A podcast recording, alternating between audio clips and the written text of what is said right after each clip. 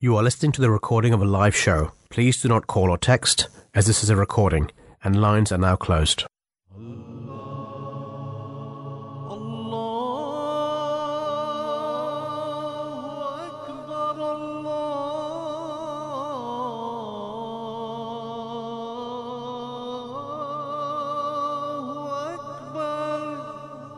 You're listening to the Voice of Islam Radio broadcasting on DAB and via the internet 24 hours a day.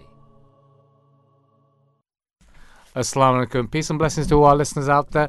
Welcome to Monday's edition of the Drive Time Show. You're here live with myself, Talib Man, and Imam Imran Akram. So, uh, obviously, you know, my kind of like my co-host has been away.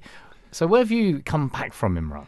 Yeah, um, I, I went to Morocco, Okay. and uh, their weather is sunny and you know enjoyable. and here, when I um, came here back, so um, it's freezing cold today, especially uh, in the morning prayer. I checked the temperature; it's minus five.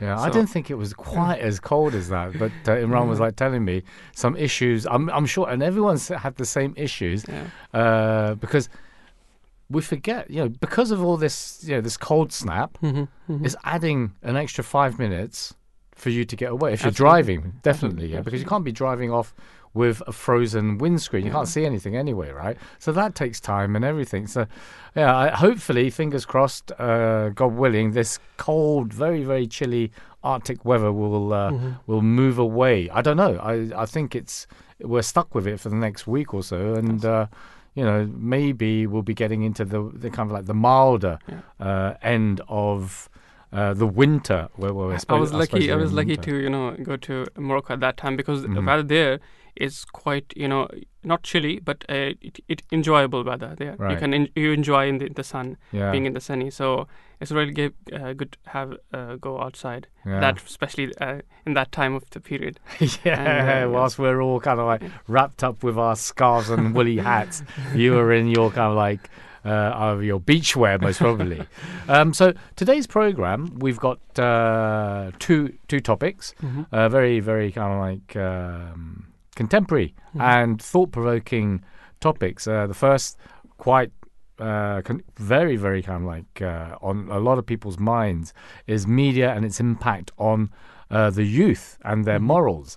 Uh, so uh, in this in this hour, we're going to find out the impact, or this is the I I believe the first hour, right? Uh, we'll be finding out the impact of media on youth, and we're going to examine the ever-inducing threats of digital media, and that you know, uh, which are overcoming uh, our you know our youth's mindsets. And in the second hour, we'll be looking at the Muslim Ummah, so the Muslim community globally. Uh, is it divided? Well, it is divided for sure, and is it dis- disillusioned now? Right. So those are the two topics we'll be uh, discussing. But without further ado, we'll go straight into uh, media. Um, I suppose all forms of media, whether it be TV, but I doubt if really the youth spend so much time on TV nowadays. It's more on uh, your smart devices, whether it be your phone, your tablet, or your laptop. Really, Absolutely. I mean, especially the children. If you look at the younger generation as well, Mhm. they don't really, you know, um, um, see the TV nowadays. It's it's all about you know gadgets and all about the social media and uh, mm. scrolling down the TikTok and you know the YouTube Mhm. shorts. Mhm. So yeah, I know. I'm going. hmm yeah, I know. I'm a bit of a TikTok uh, fan myself. I totally agree. But you forget, actually, Imran, Mm-hmm. that um, whilst you're doing it, you get kind of caught up, right? Absolutely. And then before you know it, you know, you you thought maybe I'll just quickly check my Twitter feed or quickly check something uh, that you're following, and then you know, half an hour later, it's like, oh, where's all that time gone, right? And the sa- same thing with like TikTok. I suppose you know this is. I mean, I, I'm I'm in my fifties, and I I get caught out as well.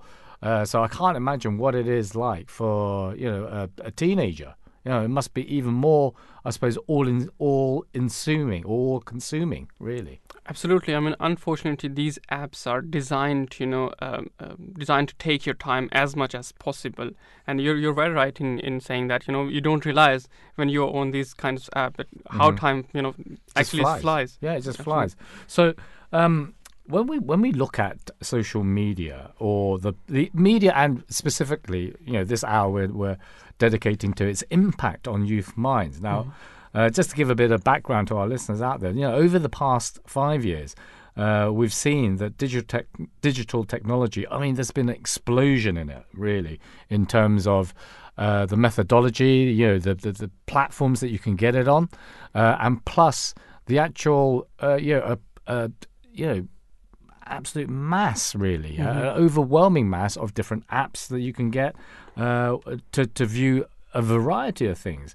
Now, um, this in itself has caused a dramatic shift in how our youth are actually exposed to that type of media. Now, however, a bitter reality of all this uh, extra social media is that uh, it is uh, in itself irresponsible, or its irresponsible use can have you know such a detrimental effect on one's social, moral, and physical standards. Right.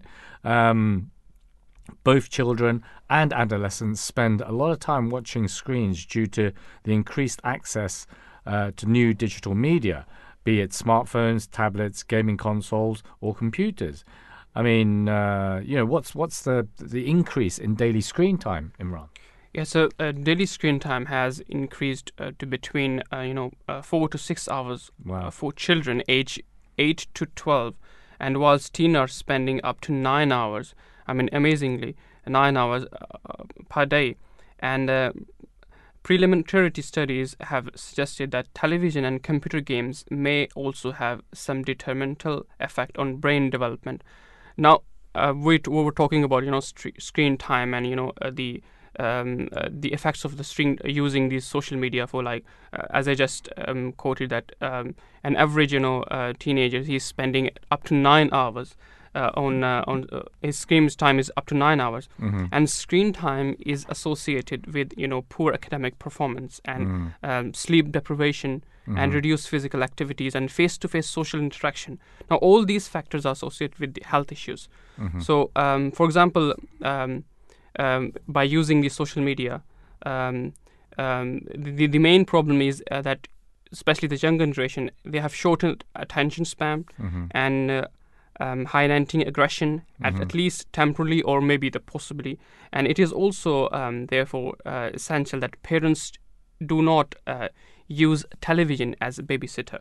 Especially you know you know nowadays with all ipads and other tablets devices although they're very interactive. And, and I suppose you know it's quite easy to fall into that um, trap. You know, Absolutely. using uh, these, you know, using the iPad as a babysitter. Like if you can imagine uh, an example of, you know, you come home, you know, maybe both parents are working, right, and they come home, they're tired, uh, and you know, it's quite, like I say, very easy just to, you know, I suppose, you know, push your kids off if you've got kids or you've got children to the iPad or to yeah just go to your room, do your own thing, and that gives I suppose you know relief to the parents, a couple of hours, whatever. But then, what are your children doing in those couple of hours? That's the thing. Is is there some kind of um, monitoring? Yeah, uh, as parents. I mean, there are. Um, I think a lot of apps now do have uh, parental um, safety uh, security on them, where you can limit uh, the time that is spent on there. You can limit the sites that they go to. But then, you know, truly, who, you know, d- do parents do that? Do they have the time to do that? Do they know how to do that? That's another thing, right? Absolutely. So, and then you know these. I mean, I suppose the, we're just talking about the methods that um, you know children, teenagers, adolescents can get a hold of, or be on these social media sites. Really, you know, what we want to examine today and we want to discuss today is actually the impact that um, I suppose detrimental uh, impact that it can actually have on their minds. And actually, just to speak more about this, uh, we're joined by our first guest of the day, which is Keith Knibbs.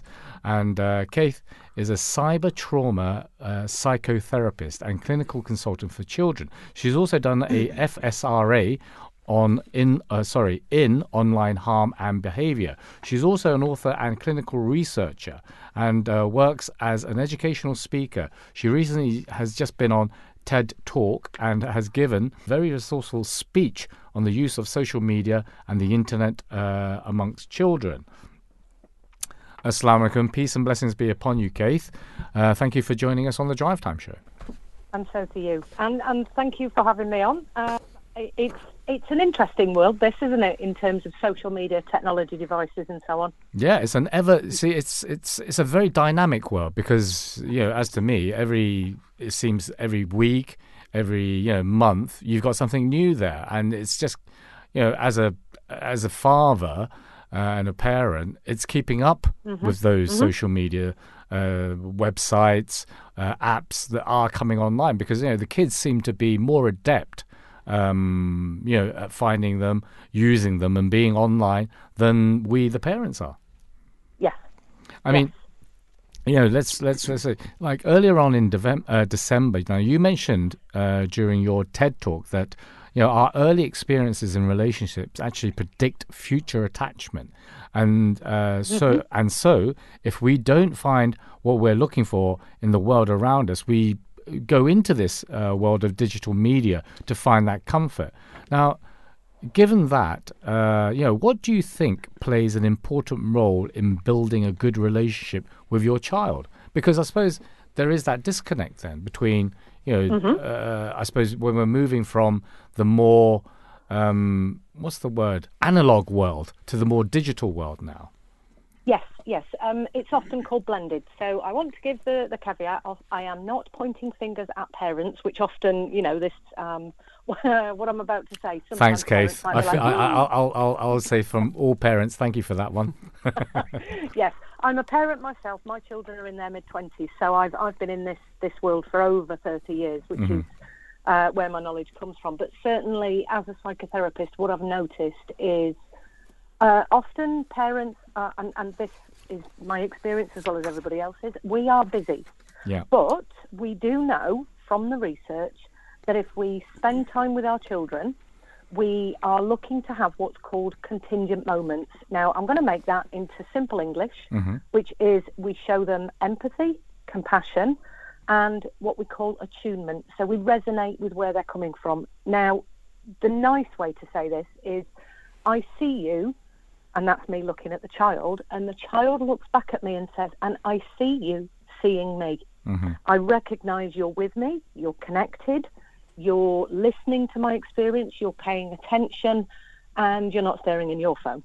Or you're not rushing out of the door to get to work because we're all busy. And sadly, that has been, um, for a long time, that has been the state of play. And, you know, given the cost of living at the moment, it means more parents might be busy, working late, etc., etc. And those early experiences really set the stage for how we connect to our parents and whether we can ask for help and if we've got the capacity to do so. And what I've found over the, the past 10 years, so the TED Talk is a summary of um, my first book, and it's, it's essentially if we don't get what we need from our parents, then the children who feel vulnerable will go and look for it, usually online, because sadly that's where the perpetrators of crimes against children spend their time waiting for those children. So the thing is, though, Keith, right? Say, for instance, is it like um, if I mean, is there a certain age that children are more recep- more receptive, and is there a cutoff? Because, say, for instance, um, you know, you were a latchkey kid. I mean, I grew up as a latchkey kid, but luckily enough, it wasn't, you know, in the in this age of social media. Uh, I was a latchkey kid effectively because you know my parents were working a restaurant, so they couldn't, you know, they had they had to be downstairs. I was upstairs, left on my own uh, to my own devices. Uh, but then all we had were four channels, right? BBC to, through to ITV. So and then you had to wait about two hours for the TV to warm up. But you know, so you know, you you you uh, you know, you didn't have this plethora of uh, social media or inputs as uh, you could access as a child. So, you know, my question is that is say for instance, if you grew up in that environment, unfortunately, um, when you get to adolescent age, does that mean that you've lost that chance of with your parents or with your close relatives to have that um, that that res- uh, that recognition? You know, I see you, you see me. Um, I would certainly say no Right. because um, we know that. In, I mean, this is why my job uh, is effectively um, uh, a work in progress, if you like. But certainly, we know from research the first three years are critical. After the first three years, and I'm, I'm quite glad you've used the Latchkey Kids because that's actually in my third book, which is due out in June. Ah, I see. And nice I've little kind of like about, I've drop talked on there. about online. Oh well, it's, you see, this is because I grew up in that era, era where that was the language used, and you Yeah. know, TVs. TVs needed, you know, 15 foot for the back of the TV, so that, uh, and I recognise, you know, it warming up and so on. But there are certain stages within life, and we know that three to seven is quite important, and you can make reparations for what wasn't um, uh, uh, around in the first three years. It is the first three years of life, and it's one of the reasons why I kind of did the TED talk that I did, because what I'm actually seeing in the therapy office at the moment is changes in the way that children communicate, changes in the way that they make eye contact. And this isn't the plethora of um, those diagnoses either, but certainly teenager, you know, if we think about 12 to 25, which is the adolescent phase, young people want to spend more time with their peers, but actually that's the time that they need us most. So it can be that real, oh, it's like an axiom of do I spend time with my child when they're telling me they don't want to spend time with me? Do I offer uh, an open ear? And, and it really is difficult. It's probably the most turbulent part of a child's life. And Because I like you you've, you've said like that ad- adolescent phase, which is or stage, which is from twelve to twenty five, um, and you know I I- I've been very lucky. I've been you know with my two boys as they've grown up, uh, I, I've been able to see their development. And most probably been on their backs a bit too much, right? but they're they're, they're you know eighteen year olds now, but you know they they have that you know, they, they sound like cows for for some reason, right? So when you ask them something, are you, are you feeling okay? Mm. Uh-huh. Yes, this just sounds like some cow to me, right? And yeah, then you think, oh, am I just bothering them too much, right? So it's, I suppose, um, also parents might need to, I suppose, game up uh, on how to, you know, approach, you know, their adolescent kids now, right? Because Yeah. they use different Yeah. ter- terminology. I just don't understand half the stuff Oh, that comes out of their mouths. Yeah, yeah, it is. I mean, this is one of the, the joys of being um, technological myself. Is I'm I'm continuously learning, and sometimes Mm-hmm. I, I look at what the children say and I say, I beg your pardon. It's, it's a what ding? It's a what ding what? That's not grammatically correct kind of thing, yeah?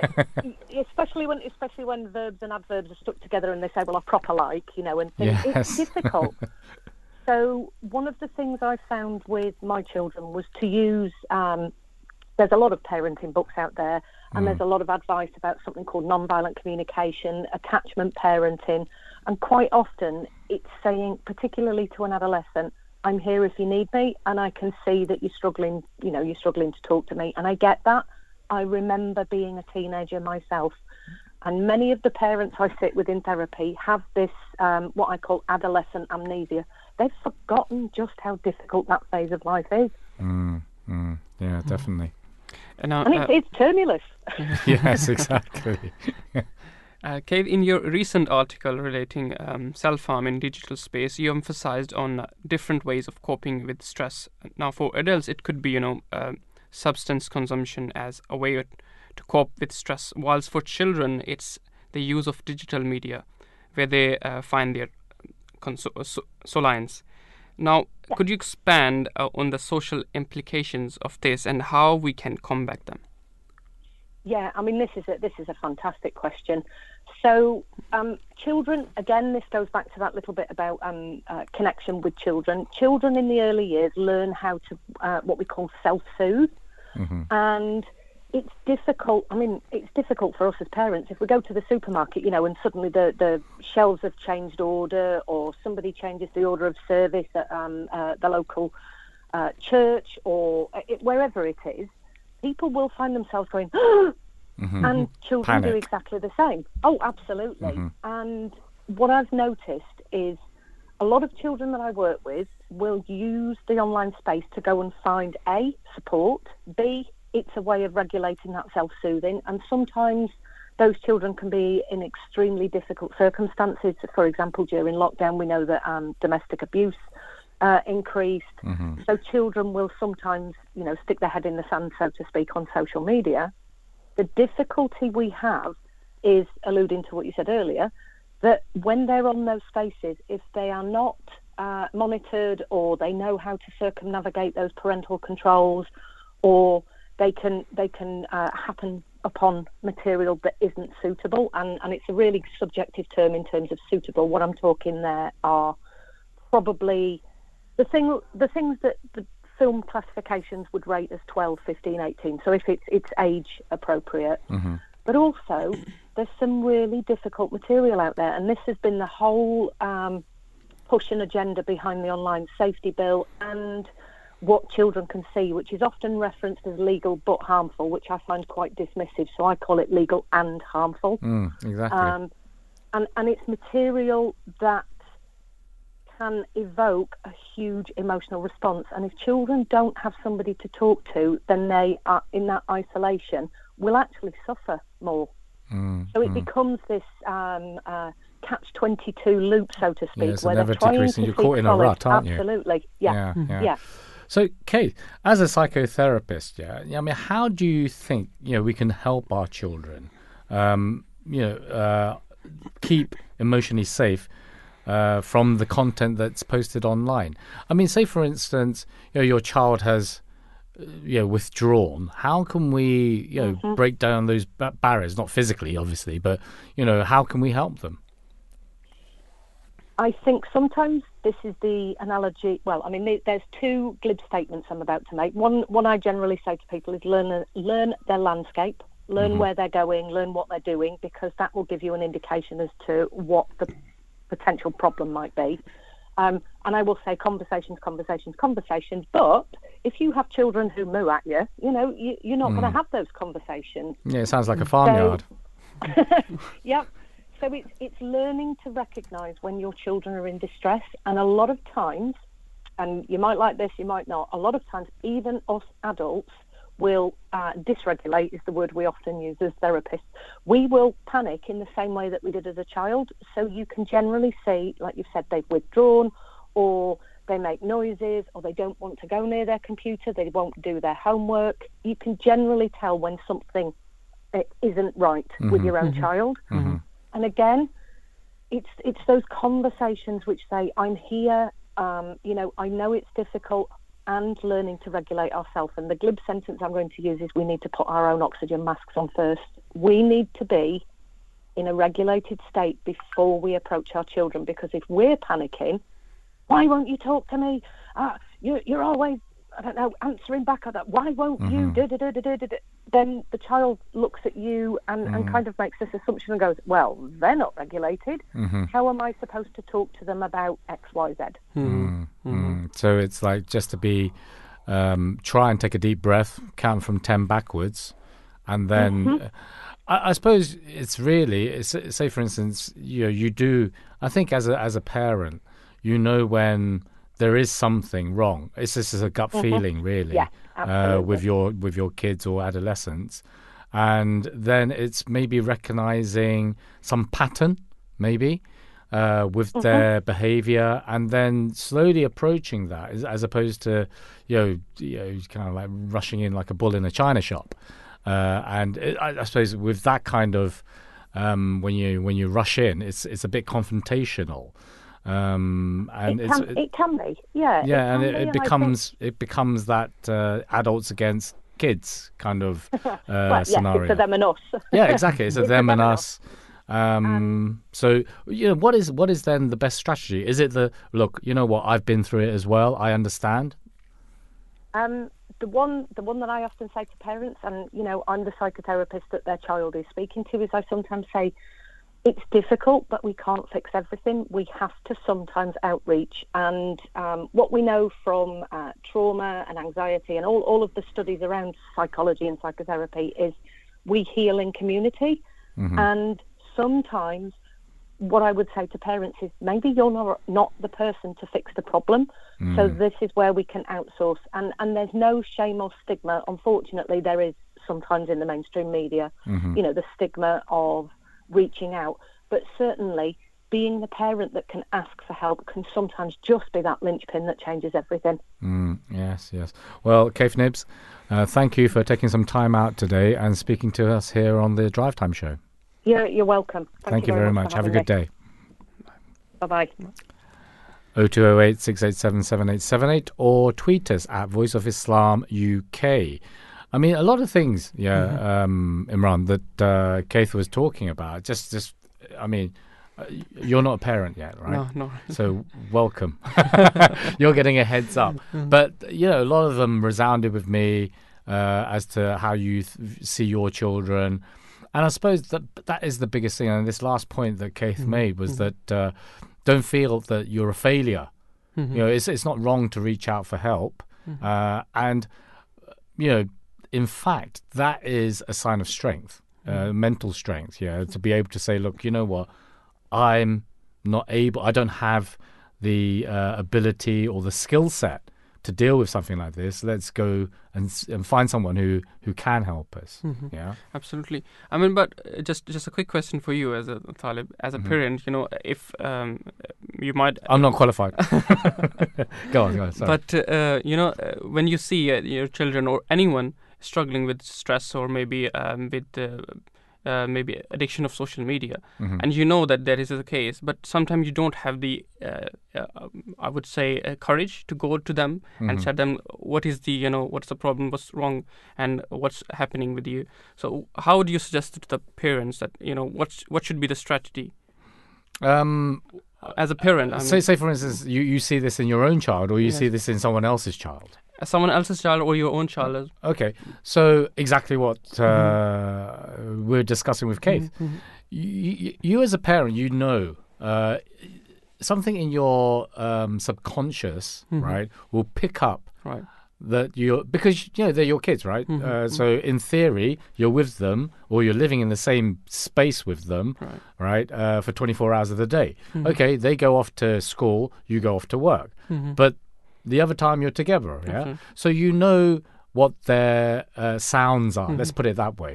You know how they react when they're happy, when they're sad, when they're angry. All these emotions you know, right? Um, so then when something is off and you see it and you feel it more more than anything else, right? That is the sign for you as a parent to like, right, okay, um, how are we going to approach this?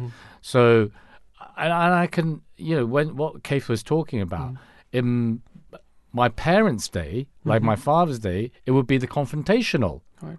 because that was his thing, right? And not just his thing, but I think uh, that generation, um, you know, there was not really that scope or that appreciation of mental illness. Right, right. It was just okay. You're going through a difficult period.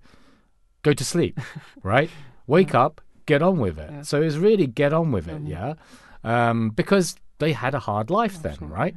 Uh, so now with you know two generations down the line, and I look at my children, it's more, it's easier for me to. I wouldn't say easier, but I can appreciate what they're going through.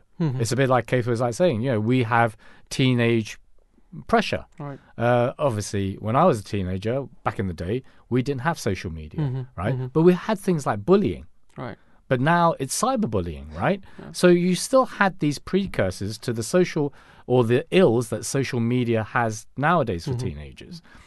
So how do we deal with them? I think you know it's like it's you're not you know redesigning the wheel. Right. It's still the same thing. It's talking about things, about- right? okay. It's having a conversation, and it's having a conversation on a almost level playing ground, which is hard to have Absolutely. when you're the parent and they're the child, right? Um, but you know, as they grow older, you know, they they grow, they have their own characters. You know, right? You do feel that. So it's having a conversation, trying to diffuse the situation more than anything else. And then just talking it out, just talking it out. And like Kay uh, uh, has um, indicated, if you feel that actually I'm having these talks with them and it's still not getting us anywhere, I still feel that they're, you know, going off the rails somehow, then seek professional help. Absolutely. Yeah, hmm that's how I do it. Yeah. But I'm past that stage now. They're almost yeah. They're at university, so they're, they're off my hands now soon, uh, or or they're they're out of my sight. Let's put it that way. Yeah. But um, you know, I, I do believe Mhm. we've actually got our second. You know, we've been chatting, chattering along. and I'm just trying to follow follow my uh, my my my sorry my telegram feed. So we are actually joined by our next guest of the day, and our next guest is, as I quickly scan my uh, sheet, is Gila Kayum, who is a child psychiatrist and clinical lecturer. Uh, Assalamu alaikum, peace and blessings be upon you, Gila. Thank you for joining us on the Drive Time Show. Uh, Walaikum salam, and thank you so much for having me here today. Yeah, you're, it's, it's, uh, you're more than welcome. So we're talking about uh, media, right? Social media and its impact, its detrimental, I, I suppose, in impact on our youth uh, and adolescents. Um, now, you've done an executive piece of research comparing medical students' uh, achievement in their assessments, which was based on in-person versus virtual teachings mode. Uh, and so there you mentioned a lot about techno- or the use of technology given that how do we think that covid has had an impact on the way we make use of our digital devices today so you know what what do you think that impact has been then uh gila Uh, sure. Um, so this was a study I collaborated in, uh, collaborated on that was on dental residents, mm-hmm. And what we found was that we compared two classes of dental residents: one who got in-person instruction the year before the pandemic, Mm-hmm. and the next class that got the same didactic instruction virtually, and which class performed better. And what we found was that the class that received in-person instruction actually did better on their written and oral exams Mm-hmm. compared to the class that received virtual instruction. But more importantly, there was a difference that the students highlighted in the overall experience of learning Mm-hmm. that there was a lack of social connectedness. They didn't get to know their classmates really well. There wasn't that class cohesion. And more importantly, they didn't feel like they could reach out to their classmates because they didn't really know them that well. So it impacted their ability to connect and seek help. And similarly with their professors, they didn't feel very close to them. So they didn't really seek out the kind of mentorship or the relationship that you form between the student and the learner as much as the class before had. Mm-hmm. Um, they said that it was hard for them to really stay focused and attentive during lectures, and they found that they got bored very easily. So mm-hmm. they really needed those short, focused lectures that were to the point and they were easy to attend and stay engaged in. Hmm. But on the flip side, we also have students appreciate the flexibility of virtual education, you know, where they don't have to deal with the stress of getting to class and being late or, or that mm-hmm. sort of hassle in the morning. They can study at their own pace. So what they're sort of indicating is that in an ideal world, they would like a hybrid model where based on the kind of content that you're teaching, there could be things that could lend themselves to be better delivered through recorded lectures or virtually, but things that really require that social interaction, sort of bouncing ideas off of each other, building off of each other's knowledge, you know, creating that sense of connectedness and learning from each other that really needs that in-person instruction. Mm. So, Gila, you know this this piece of research. Um, I haven't got it on my notes here, but it's like comparing medical students. So, those students, I I, I presume, must be in their early twenties. What Yes. was the age range? Yeah, so in their early twenties. So, Yeah, they, were- they were mid 20s. These were people who had already completed dental school, and they Mhm. were actually doing resident. They were doing their Doing residency and further training. Yeah. So you can see, I, I, I- I would presume then they're in their mid twenties. They wouldn't have that. Uh, they would have a different mindset to a teenager, for instance. So Agreed. yeah. So so you know on uh, you know first scan, I would have said yes. You know what? Uh, distance learning or online learning versus actual face to face learning is always going to is always going to be uh, or fall short of the face to face, right? And yeah, I, I, I t- I tend to agree, and I think you know the what COVID um, or I wouldn't say benefit, or something that COVID has illustrated now in terms of, uh, especially university learning, is that yes, there are certain elements which you can have online, but not the whole. Say, for instance, the whole degree, right? The whole three years or whatever term your your your degree is. You can't have that online because you know I've come across uh, university students who had their first maybe they had started university uh, during COVID, and uh, one in particular, I don't want to you know, say who it was, but one in particular actually dropped their degree because of mental health issues. So, so And it's true. We're talking more about no, sorry, carry on. who are sort of advanced in their learning. But uh, on the other hand, as a child psychiatrist, we've seen a lot of kids struggle as well. And yes, in a in an adult like you know, two years of pandemic and virtual learning may not be such a blow to their development, but two years in the life of a child is a significant and long time in a very critical developmental phase of their life. Mm, mm, mm. And so social learning is a big part of how a child learns. Right. Right. So, uh, Gila, as a as a as a um, child psychiatrist, you must have worked with um, you know different child. Um, my question would be that how do you how can you explain um, to the young uh, to youth the importance of me- uh, mental health when it comes to the stage that their relaxation stimulus is um, for example uh, TV browsing or internet browsing or other internet use turn out uh, into a form of uh, kind of addiction Right. Um, so I, I would say that in general, uh, it is important to talk to youth about mental health anyway to reduce the stigma about having an open conversation about I- identifying mental health issues and sort of letting them know how to ask for help and and sort of know what are the supports available to them. I mean that has to happen independently anyway. But as part of this education, it's important to let them know that um, since social media and technology has become such an integral part of our day-to-day lives, Mhm. learning how to meaningfully use it Mhm. in moderation, as well as having balanced activities and other social relationships, is equally important. Um, and so it can't be one at sort of the detriment of the other. Um, and we've noticed that many youth who are actually struggling with mental health issues, Mhm.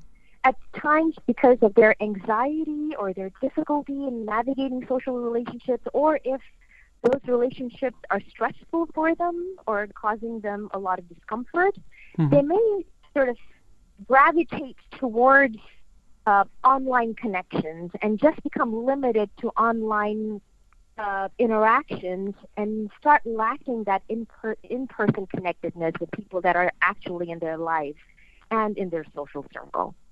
Um, so it is really critical to highlight um, and uh, let them know that the increased time that they spend on screens and social media, it has been associated with increased anxiety and depression, um, and also high risk behaviors like uh, sort of dissatisfaction with their lives, leading to suicidality or self injury and substance use. And again, um, I'm sort of uh, teasing this apart from uh, normal use because we're talking about much more problematic use, which is kind of what you alluded to, is mm-hmm. where there's much more of a maladaptive preoccupation with internet use, mm-hmm. and there's this dependency and this urge to continue using the internet at the detriment of you know optimal functioning, and it becomes complicated of how mm-hmm. do you tease apart usual use rather than problematic use. But that link between problematic social media and internet use and internet addiction has been far better established with mental health issues like anxiety and depression. Mm-hmm.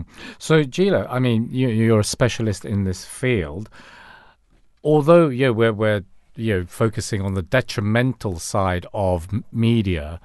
Um, how you know, obviously, it's you know, internet and social media is a tool at the end of the day, and it's only as uh, useful as the user or you know the abil- ability of the user. Uh, It can actually give you know uh, a positive response, a positive uh, outlook to a child or a youth's life. I mean, how can we maybe foster this positive use uh, with our children? I think anything, like you said, uh, can have. It, it's really how you use it, and uh, letting letting our youth know that you know we don't really have we haven't really fully understood what the long term effect on the developing brain of technology is yet. Um, we have established that you know very early exposure can impact you know the attention circuits in the brain, but really there is a lot of positive ways where technology can be used, and we're using it. So. Um, we actually did a study where we found that social media use was significantly associated with better friendship qualities in um, adolescents that had autism spectrum disorder, for example. That even if they could not, you know, uh, in person have a lot of meaningful social interactions, they were actually better able to overcome their anxiety and do it over the internet. And we've also found that some youth that have psychiatric illness, they might actually try to regulate their emotions using the internet. And there have been studies that have shown temporal improvements in mood states with increased screen engagement that was positively uh, motivated. And there also now there's access. So we have apps for mental health support, like relaxation apps or therapy apps that are based in cognitive behavioral therapy that can actually provide some, you know, tools in your hand that you can access if you're actually struggling, or at least, you know, opens a little bit of a doorway towards finding some solutions if you're not if you're feeling distressed. Mm, And then another important thing is access to care. Mhm. Like before, it was hard to get to, tra- to an a, a, to appointments, figure out who you can see for mental health treatment, and distance and schedules have posed challenges to accessing care. And now you can use internet and telehealth that can make mental health care much more accessible to to youth who want to seek it out. Mm, excellent. Well, uh, thank you very much. It's been a pleasure speaking to you today, Gila Koyum. Thank you for joining us on the Drive Time Show. Thank you for having me. Thank you. Have a good so day. much. 0208 687 7878 or tweet us at Voice of Islam, uh, Voice of Islam UK. So just quickly, uh, Imran, uh, you know, uh, you know, we are Voice of Islam. We like to kind of like look at things through a Islamic uh, viewpoint. I mean, are there any chapters uh, or verses in the Holy Quran which you know tell us to regulate in our lives? Absolutely. Um, I mean, in the Holy Quran, Allah has uh, mentioned the qualities of a successful, uh, successful believers as to be the one who um, shuns all that is in vain. Now, here the Holy Quran has taught us about the principle of the of the word vain and useless things. Now, which um, Muslim, you know, are encouraged to restrain from. The philosophy of uh, Islam is that if these activities, uh, which become a pursuit of life, and uh, interferes with the higher value uh, for which uh, man has been created are to be an extent forbidden. So in the Holy Quran, Allah the Almighty says that we have created, you know, um, a human being and a jinn for, so that they may worship me. So if all of these, you know, uh, social media or any anything in life, if if uh, they are uh, interfering with the higher subject of the life, then um, um, Allah the Almighty says that one should, a believer should restrain from Mm, themselves. Just keep away Yeah. from those things, and you know, just to flesh this this uh, this um, discussion out with some stats. I mean, it's it is a serious problem. A 2004 study carried out on 2,500 children, uh, which was published in the American Pediatrics Journal. Uh, suggested that 10% of seven year olds who were surveyed had developed attention problems, uh, attention deficit problems. Uh, another study carried out uh, on 411 young children and 210 young adults uh, that was also published uh, in the same journal suggests that screen time above four hours has actually correlated to having decreased sleep or having problems of decreased sleep and other behavioral uh, health uh, issues. The health problems measured induced uh, uh, induced of internalizing and externalizing behavioral problems as well as peer relationship problems. So you know anything any too much of a good thing is not good enough. Is is you know is should be regulated in one's uh, one's atmosphere, one's environment. But to speak more regarding this issue, we're joined by our last, last guest of the day, Noreen Ahmed. Now, Noreen is a motivated uh, support uh, worker for SEND families and carers. She's also a mother uh, to three children. And in fact, her eldest son has autism and is uh, epileptic, which derived uh, Noreen, or I suppose motivated Noreen, to study autism. And she has been uh, able to successfully achieve a postgraduate award in autism from Sheffield Hallam University. Uh, peace and blessings be upon you, Noreen. Thank you for joining us on the Drive Time Show. Assalamu alaikum. Uh, thank you for having me. Thank you once again. So we're talking about social media and the the ills of uh, social media uh, from a youth's perspective. So actually, uh, from a mother's perspective, you know, what are your views based uh, on the fact that children nowadays can, you know, channel through different programs and apps on their own? I mean, there is. I, I think we, we spoke at this at the, the you know myself and Imran at the top of the program uh, that you know sometimes you know, parents uh, don't want to, but uh, the internet or the social media is that third parent. Personally, as a parent, I've got three kids. Mm-hmm. Obviously, the oldest being autistic. Um, it's about the balance for me. Um, I don't let them download anything on their own. All three of them. That rule is there. That whatever they want, I, I'll download it for them. And plus, we've got the Google Family link and whatever blockers my husband has set up for safety. I have also noticed, especially with my younger two, if they're on there for too long, that's it. Like mentioned earlier, they can't regulate. It's like you take it away, and it's like withdrawal symptoms of someone with a severe addiction. A big screaming match. I don't know how young your, your youngest two are. my youngest is five. Okay, Yeah, right. it's a bit of a tantrum then. Yeah. Yeah. My oldest decides he's deciding to come and join me right now. Yeah. So with my oldest, it's with my oldest it's slightly different um, because he's got learning disabilities along with his conditions, so his life is quite limited as well. Mm-hmm. Um, as he's 13, he's seen other boys with a phone, right? Mm-hmm. So obviously he wants a phone. So there's that. Even though he doesn't interact with them in the same way, he can see what others are doing. So there's that influence there as well. So you know, he, he thinks the iPads are for babies and the mm-hmm. phones are for the teenagers. So he obviously he can't use social media. His abilities don't stretch, you know, to use that. He only uses his phone for drawing mm-hmm. and a few short YouTube videos, which are usually cake videos or craft videos with a bit of music in the background.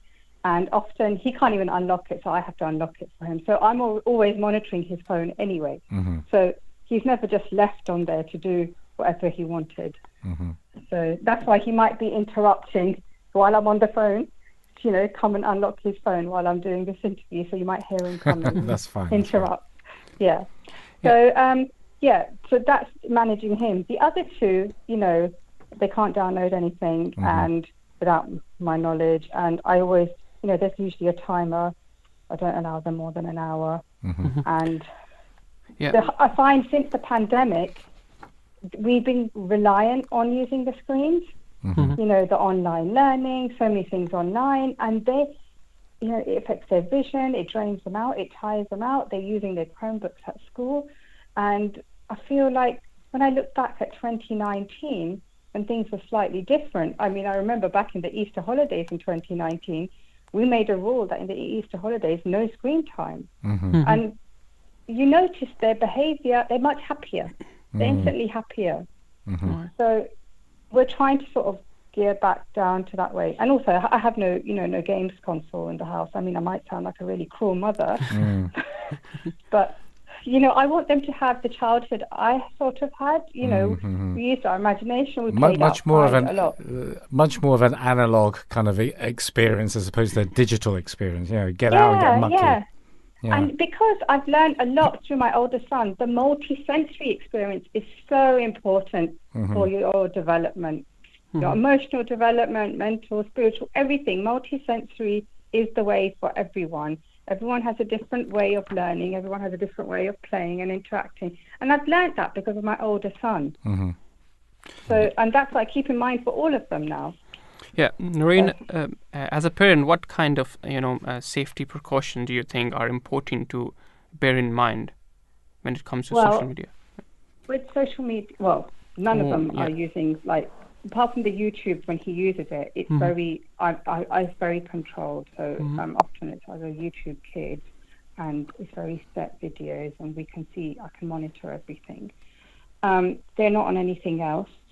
Um, I was just reading um, a few days ago that the Ofsted inspe- one of the Ofsted inspectors said she was surprised that primary school age kids had a smartphone. Mhm. So when the guidance, you know, is sort of there that, you know, they really, the young ones should not really have a phone and they need to be limited a bit on how much they can access. Because like you lot said earlier on, that too much of anything can be bad as well. So it's about moderation. So in terms of safety, I mean, the Google Family link is good. Um, there's a lot of guidance on the NSPCC website. And also, schools run quite a lot of workshops, e-safety workshops, and they, they give a lot of advice on being safe as well. So, So, so, um, Noreen, you've you've worked with uh, you know send uh, groups uh, or with the send group, so that's you know special educational needs. Uh, yeah, what what are some of the positives then of the internet uh, that you find benefiting uh, children of all types? Well, with special educational needs and disability, you know, because it's ranging many disabilities from physical disability, communication difficulties, cognitive learning, sight, hearing impairment, you know, sensory processing and sensory sensitivity. You know, it it does it is helpful for many of these disabilities and special needs. So, um, our Lajna, our Lajna Muslim Women's um, organisation, have a send support group. And I do want to shout out to them if any of them are listening. You know, Let's hope Um, so. I Fingers did- crossed. uh, so yeah, a shout out to all of them because they, I asked them what their children enjoy, and because I only represent my son in that sense, that I, my real experience is him. But when you speak to every parent, you learn so much because it's such a what vast field. So um, a lot of them, like like I've just said, you know, the five minute baking videos, or there's the Doodle Pro for drawing, which is it's like a form of mindfulness as well. Um, another parent said her son enjoys an app called See and Learn, and there's also a website called Teach Me Too, which is specifically designed to help Down syndrome children. Um, another parent has said there's Beamy Boo and Box of Puzzle Colours, which was suggested by the speech and language therapist. Also, um, another one called Let Me Talk.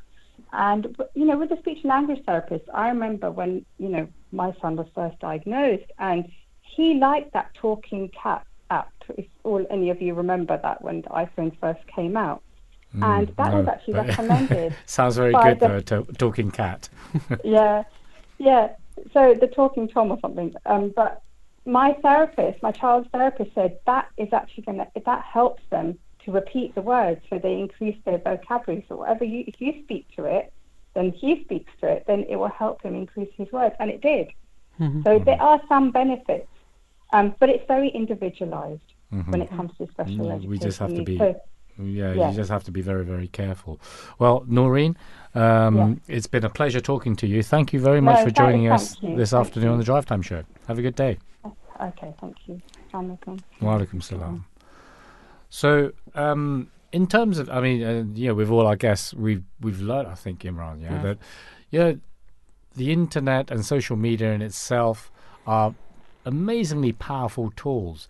And although we're, we're, you know, I suppose highlighting in this program the detrimental effects, and I suppose the the traps and the downfalls of of social media, there are also the positives. So it's it's like any tool.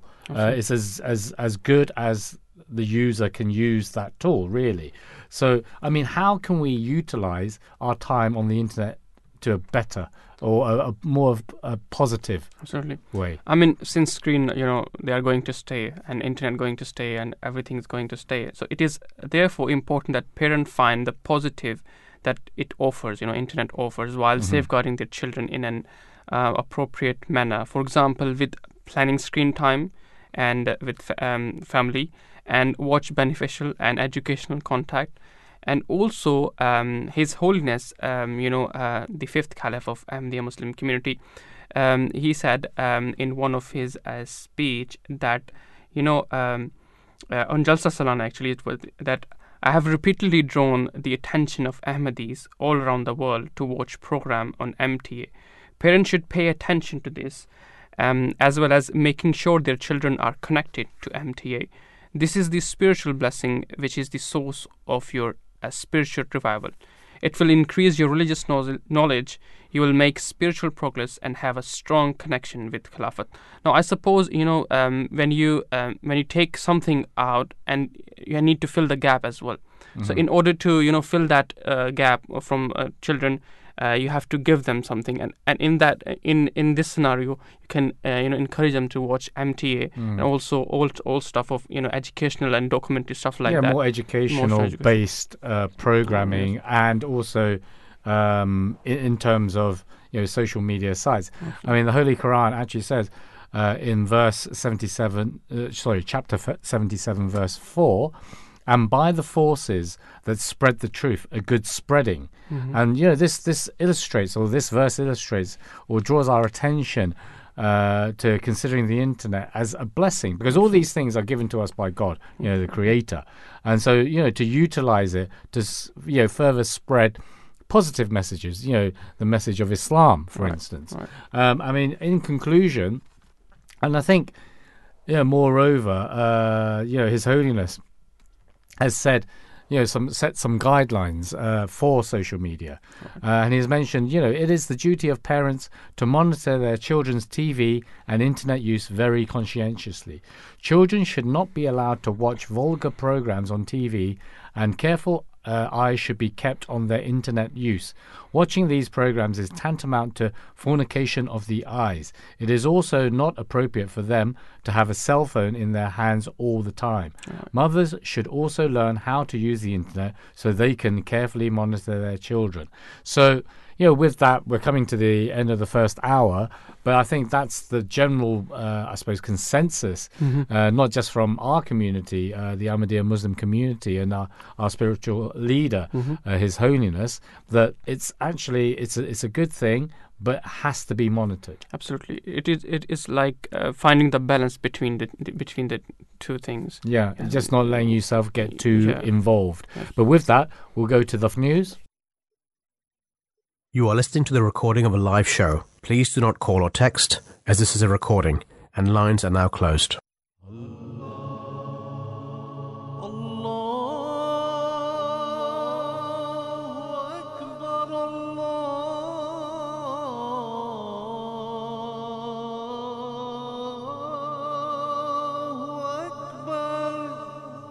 You're listening to the Voice of Islam Radio broadcasting on DAB and via the internet 24 hours a day. Assalamu alaikum. Peace and blessings to all our listeners out there. Welcome back to the uh, Monday's edition of the Drive Time Show. You're here live with myself, Talib Man, and Imam Akram, uh, Imran Akram, I should say.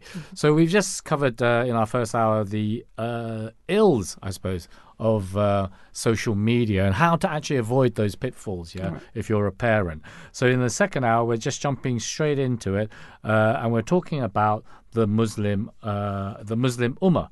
Yes, is it uh, divided or uh, at, or is it disillusioned? Right. So, what do we mean by this? Uh, so, yeah, it's quite easy for us to talk about uh, the Muslim Ummah in the sense that we know what we're talking about, right? Imran, we're Muslims, yeah. But just say, for instance, outside, if you're an outsider looking in, Mm-hmm. right? So, you know, you're here in the UK and you think, well, actually, uh, aren't all Muslims the same?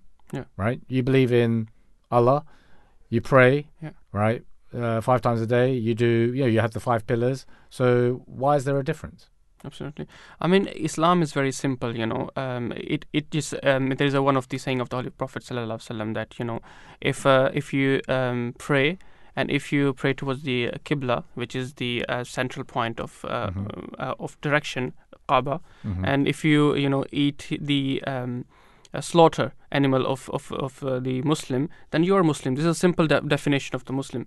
But as a Muslim, uh, all around the Muslim, the Muslim themselves, they they I mean somehow. Um, created um, a definition of Muslim which is so difficult and different to each other that you know every Muslim says that you're, you're not a Muslim and Sunni says Shias are not, not the Muslim although they haven't got the right themselves it is only upon Allah the Almighty who can decide that who is Muslim and who is not.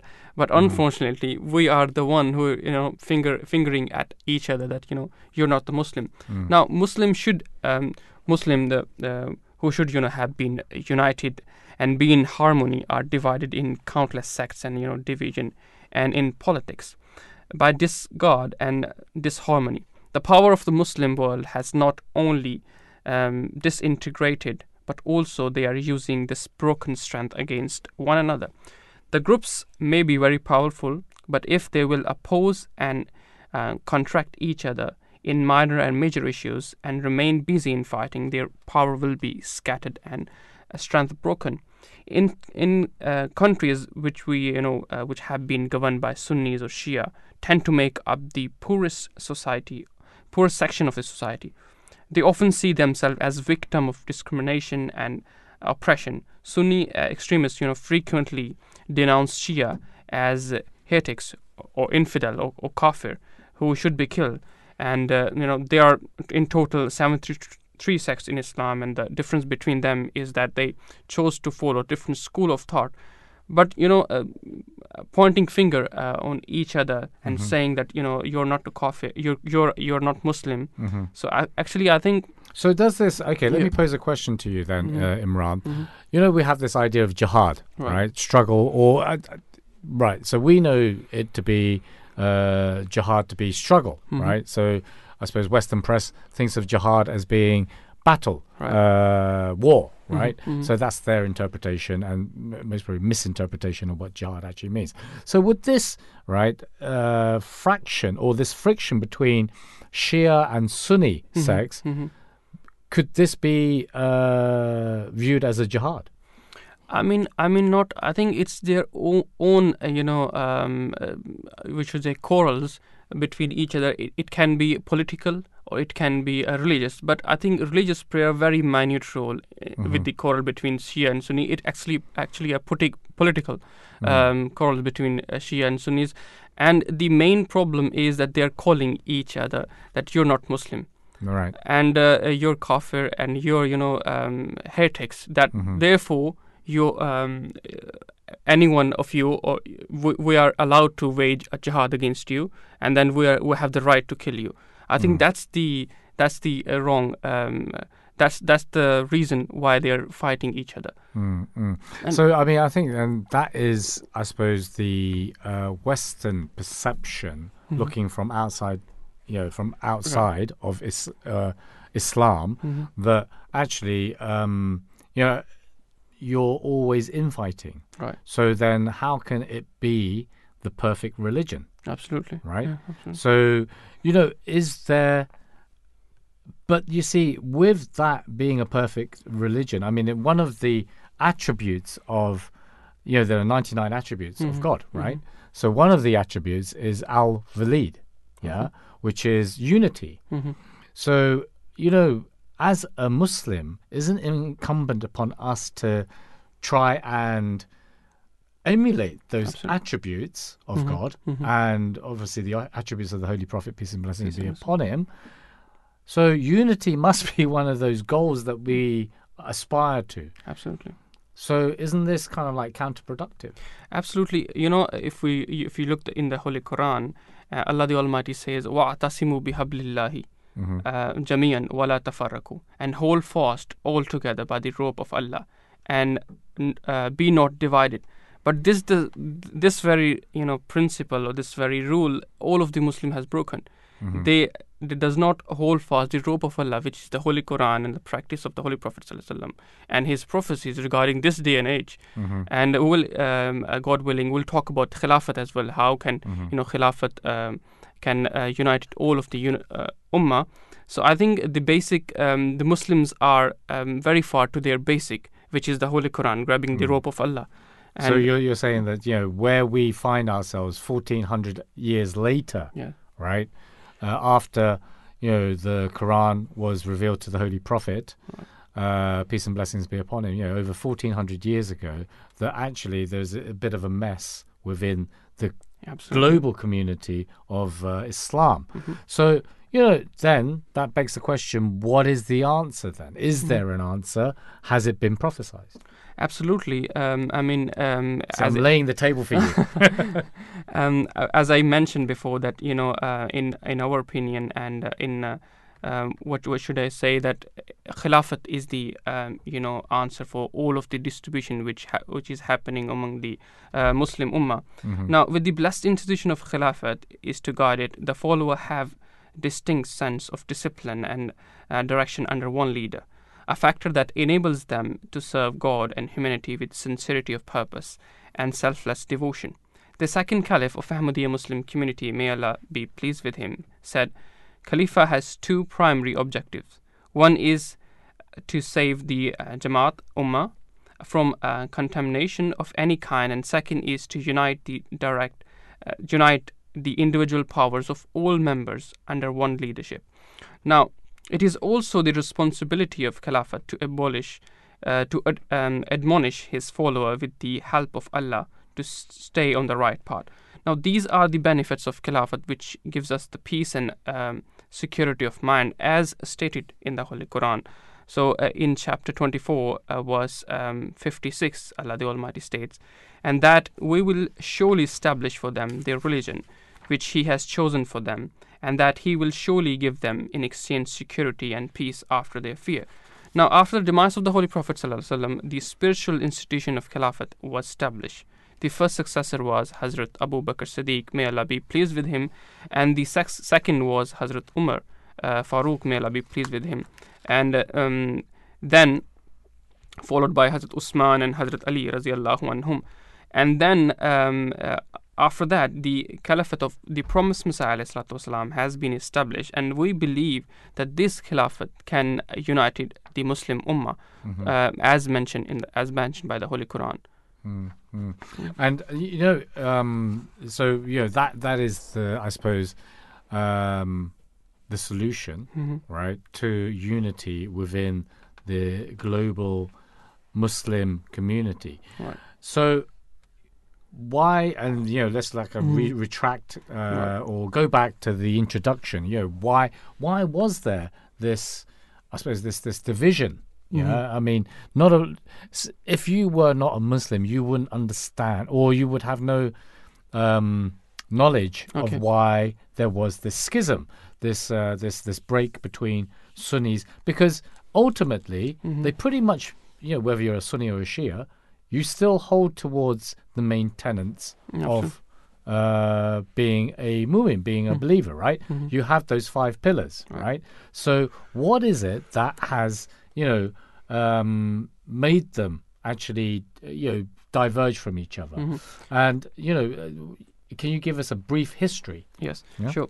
So you know, uh, though there you, there are uh, two main sects within Islam, Shia and Sunni, and uh, you know they agreed most of on the fundamental beliefs and practice of Islam, but a bitter split between you know happened between uh, two of them back. Uh, it it goes back like 14 centuries ago, and the division originated with the uh, dispute over um, should um, s- and the, who should succeed the Prophet, Holy Prophet sallallahu alaihi wasallam, peace and blessings of Allah be upon him, as a leader of the Islamic faith.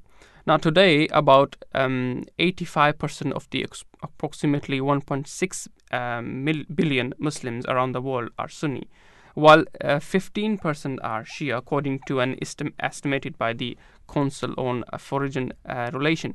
Now, while Shia represent the majority of the population in Iran, Iraq, Bahrain, and Azerbaijan, and uh, a, a plurality in Lebanon, Sunnis, uh, Sunnis are the majority in uh, more than 14 uh, other countries, from Morocco to uh, Indonesia.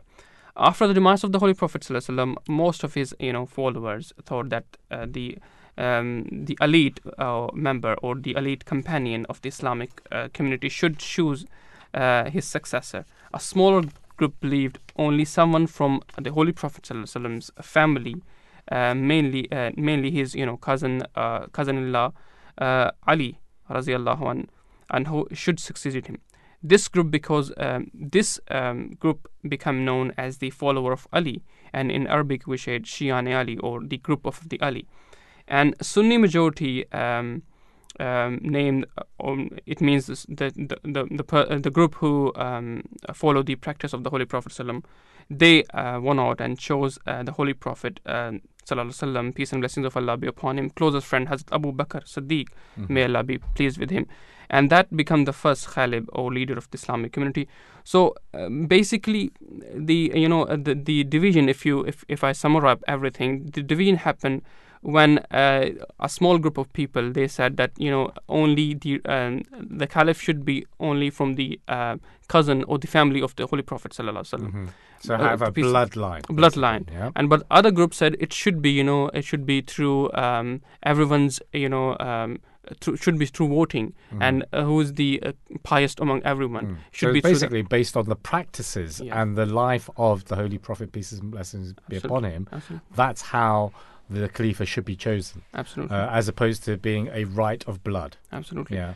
Oh, okay. So yeah, I mean, we're we're aware of this. It's just kind of like illustrating it Just for our listeners. one thing there. one thing i just want to mention quickly is that you know disagreement between uh, each other is not you know it's not a bad thing it's Yeah. actually a driving force um, uh, for evolution of the knowledge know Mhm. through disagreement you can uh, learn a lot of things Mm. but the disagreement which um, has been does out of enmity or out of um, you know uh, out of grudge Mhm. that disagreement uh, is very dangerous Mm. now in the beginning in the early stage of islam you know the the um, very two famous uh, companions of, of the Holy Prophet ﷺ, Hazrat Abu Bakr Siddiq and Mm. Hazrat uh, Hazrat Umar, they have uh, the very severe different uh, disagreement sometime on, Mhm. on certain issues, but their dis- disagreement uh, was not out of enmity or not out of grudge.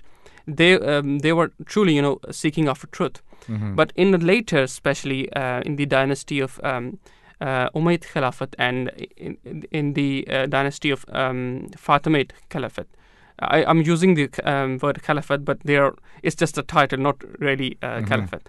So they, uh, you know, they um, did the disagreement out of enmity, and they, Mm. at their lot of, you know, um, uh, sects, um, they, um, uh, in that era of, of Islam, a lot of sects had been, you know, uh, created, and uh, um, a war bet- happened between them, each other, and, and that were bloody wars.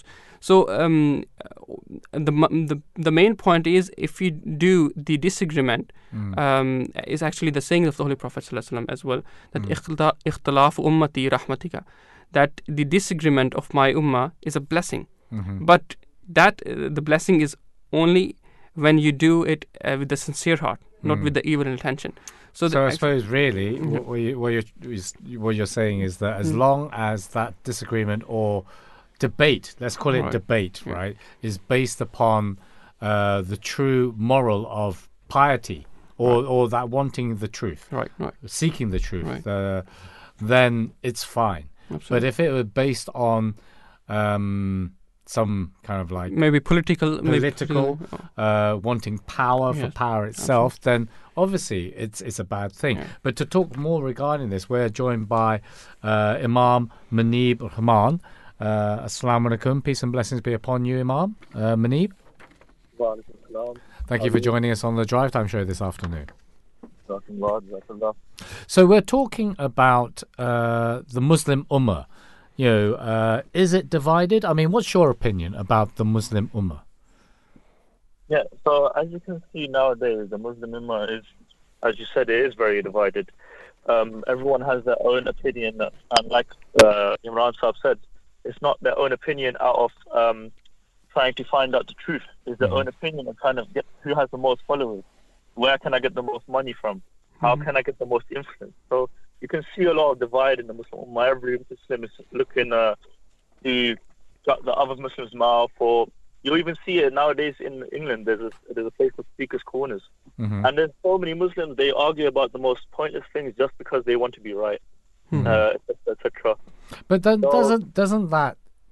I mean, ultimately, one one of the uh, messages, if not most probably the core message uh, upon um, you know, the passing of the Holy Prophet, peace and blessings be upon him, right, was that you know, let my yeah, let the rel religion of Islam be a unifying, right, a unifying uh, religion, a universal religion, and then so if that were the case, and then most, if not all, uh, Muslims, regardless of the sect that you are in, whether it's Shia or Sunni or even a subsect, right?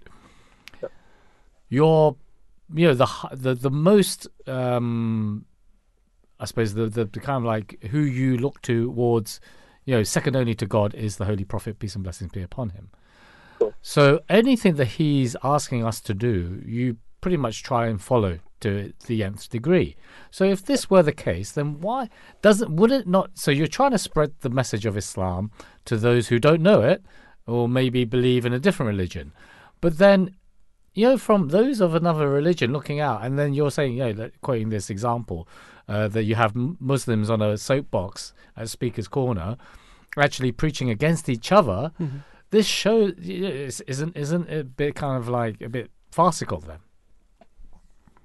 Yeah, um, of course, it's it's it goes against our uh, understanding of what the Hadith says that we should be united, uh, we should be listening to the Holy Prophet. If that were the case, if everyone was listening to everything the Holy Prophet had had said, we'd obviously be united. But the thing is, the reason why uh, it is looking as grim uh, as it is looking today is because I would say, in my opinion, is that not everyone is actually listening to the Holy Prophet. Wasallam. The Holy Prophet Wasallam foretold of the promised Messiah, mm-hmm. and he told us to actually follow him and go over mountains if we had to. Mm-hmm. And since the promised Messiah, we claim that he has come, and we believe so that he has come. And since not everyone is believing in the promised Messiah, they're not looking at things open-heartedly, and they're not actually studying just like uh, in the way. I wouldn't say they're not studying, and I wouldn't say they're not doing our sincerity of heart, but because they're not able to believe in the promised Messiah, which is actually the uniting force of could be the uniting force for all the Muslims, uh, which has been foretold in Hadith that he would come and he would unite everyone and that he would teach you right from wrong, and he'd be the final judge. Um, since we are not able to believe in him, uh, it, what it does is it unite. It doesn't unite us; it divides us. So that is the biggest problem that we're facing nowadays. There's no uniting force like Khilafat. Khilafat, therefore, like we have Khilafat, and it really unites us in this way that, um, you know, you see, for example, you have one finger.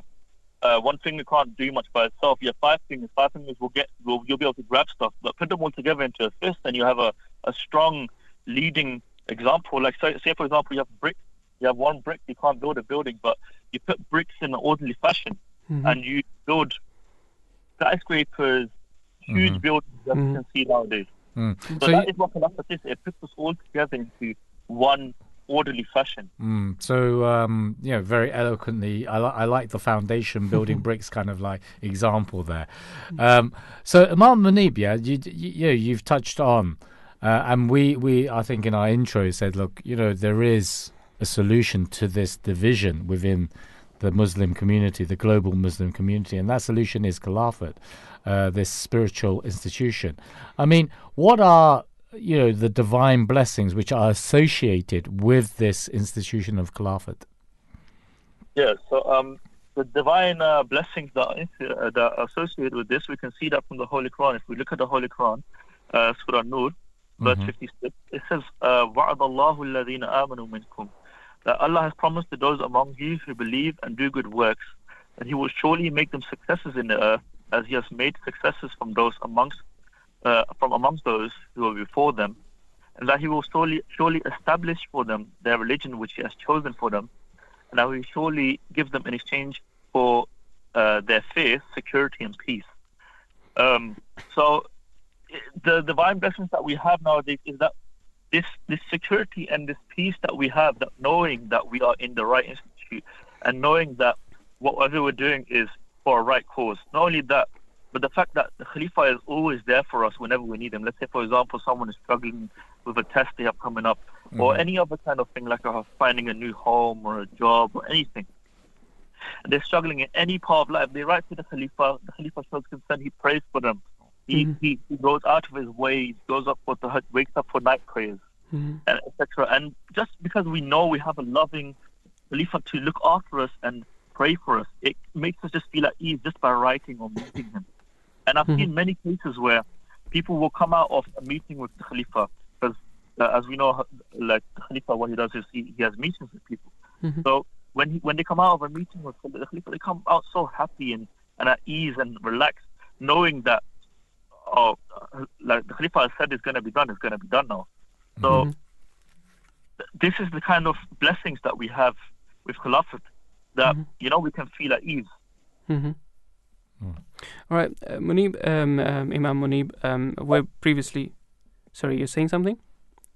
No, no, I'm not saying. Yeah, so um, we're previously discussing about uh, you know that uh, Khilafat ultim- is the ultimate solution to unite the Ummah, but uh, we also know that in you know in um, in um, uh, Baghdad or in in in ISIS the, there's also uh, another you know he claimed to be a, a caliph as well.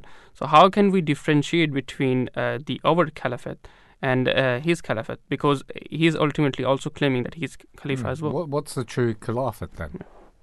Yeah. So okay. So as uh, Imran Sahib was saying before, uh, the Khilafat is something that is divinely chosen, divinely put into people's hearts of believing men who want to do sincere good in the world, and they want the best for everyone in the world and for their ummah.